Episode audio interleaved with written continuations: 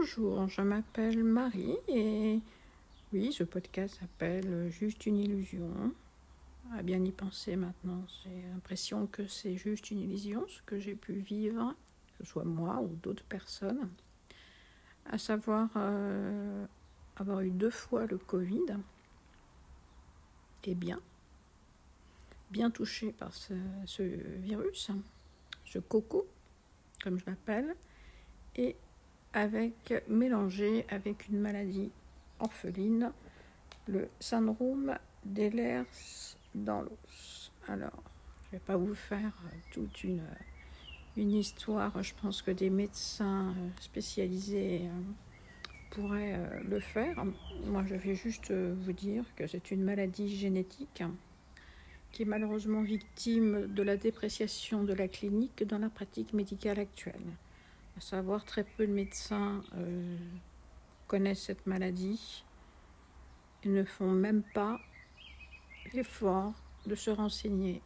Pourtant, les spécialistes sont présents et des formations sont aussi présentes pour eux. Car nous, les personnes atteintes par le, ce qu'on appelle donc le syndrome des lèvres dans l'os, on l'appelle le CED, nous fait affreusement souffrir. Donc c'est différent pour chacun. Je n'ai pas rentré dans tous les détails. Mais c'est surtout juste une illusion, effectivement. Je pourrais presque chanter la chanson parce que avoir deux fois le Covid, donc sous oxygène, etc., etc., avec le mélange de cette maladie, donc on appelle le, ben, le CED, voilà, exactement, ça a été très très dur. Donc là, nous sommes le 27 avril 2021. Je peux enfin faire de la rééducation via un kinésithérapeute qui m'apporte que, que un grand bien-être. Je ne sais pas si vous entendez les oiseaux dehors, mais voilà, communique avec moi et je pense qu'il pense la même chose et il m'aide aussi.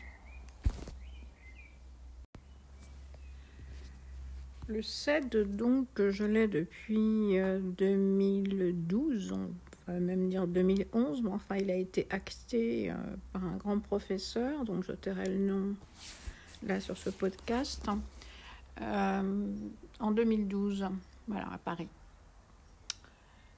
Donc, j'étais jeune, et la veille, je courais à l'université. Et puis en pleine nuit, bien écoutez, c'était terminé. Voilà, terminé. Donc, euh, je ne vais pas raconter tous les détails entre la morphine, l'horreur, avoir un enfant tout petit qui vivait ces choses-là, la descente aux enfers de soi-même, hein, de se voir euh, toujours au lendemain, d'une heure à l'autre. Hein. c'est toujours ce que je dis un peu au jour d'aujourd'hui. Tout peut changer d'un moment à l'autre, d'une seconde à l'autre eh bien, j'ai fait quand même six mois de fauteuil roulant. Voilà. Bon, inutile de vous dire que je ne l'ai pas accepté tout de suite, monsieur le fauteuil roulant, qui pourtant était là pour, pour m'aider. Bien. Ensuite, de force mentale, j'ai réussi à, eh bien, à remarcher. Et je marche, je cours même. Enfin, pas en ce moment, mais je courais, donc je vais recourir.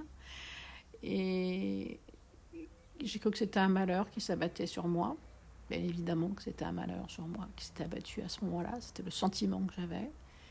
Et aujourd'hui, donc depuis le mois de mars 2020, quand le Covid euh, est arrivé, lui aussi, passé par là, il m'a rencontré, il a le trouvé sympathique. Donc, tiens, pourquoi pas faire une rencontre? La rencontre a été très très dure. Première rencontre, donc, au mois de mars 2020 avec monsieur le Covid ou Madame la Covid, comme vous le souhaitez. Et c'est là qu'on se dit, moi, moi c'est ce que j'ai pensé, puisque, voilà, à un moment donné, je suis passée comme beaucoup de patients, malheureusement, beaucoup euh, sont décédés, ont des séquelles graves, c'est-à-dire euh, gros problème d'oxygénation et étouffement vraiment d'une seconde à l'autre, hein, avec une oxygénation à 84 et donc, euh, étant situé dans une très grande ville, euh, l'oxygène est arrivé à domicile très très rapidement. Voilà. vous dire qu'avec le CED, euh, ça a été effectivement lors de la. Lorsque ça a été acté, ça a été effroyable. Et puis là, avec ce mélange avec la Covid, ça, on a été un petit peu plus loin dans l'horreur. C'est-à-dire, comme beaucoup de patients aussi l'expriment, c'est la première fois de ma vie où j'ai vu mon tombeau ouvert. Donc c'est quand il y a eu... Euh, je suis descendue donc à 84 d'oxygénation, je m'étouffais, c'était terminé en fait. On ne peut plus respirer du tout, ça arrive un moment à l'autre. Vous êtes très bien, enfin vous êtes très bien façon de parler, vous avez la fièvre, enfin tous les, tous les symptômes certes, mais je m'en souviens, j'étais là sur la terrasse. Euh, et puis tout d'un coup, c'est fini et vous voyez bien que. Et là, là cette idée-là vous apparaît. Et pourtant, je ne suis pas une personne euh, ayant ces idées-là. Mais là, franchement, vous voyez, il a fallu que la Covid arrive pour que je vois ce tombeau ouvert. Et après avoir discuté avec euh, des amis qui ont eu euh, ce virus, qui l'ont eu de façon virulente, car heureusement certaines personnes l'ont de façon moindre, euh, mais ils l'ont quand même, hein, ils l'ont eu. On retrouve ces mots. J'ai vu la mort devant moi. Oui, c'est exactement ça. Donc la vie ne peut être que différente après. Déjà avec le CED, la vie était complètement différente après et pendant, puisqu'en fait le CED, maladie génétique, hein, je le rappelle, et euh, je vais la garder jusqu'à la fin de mes jours.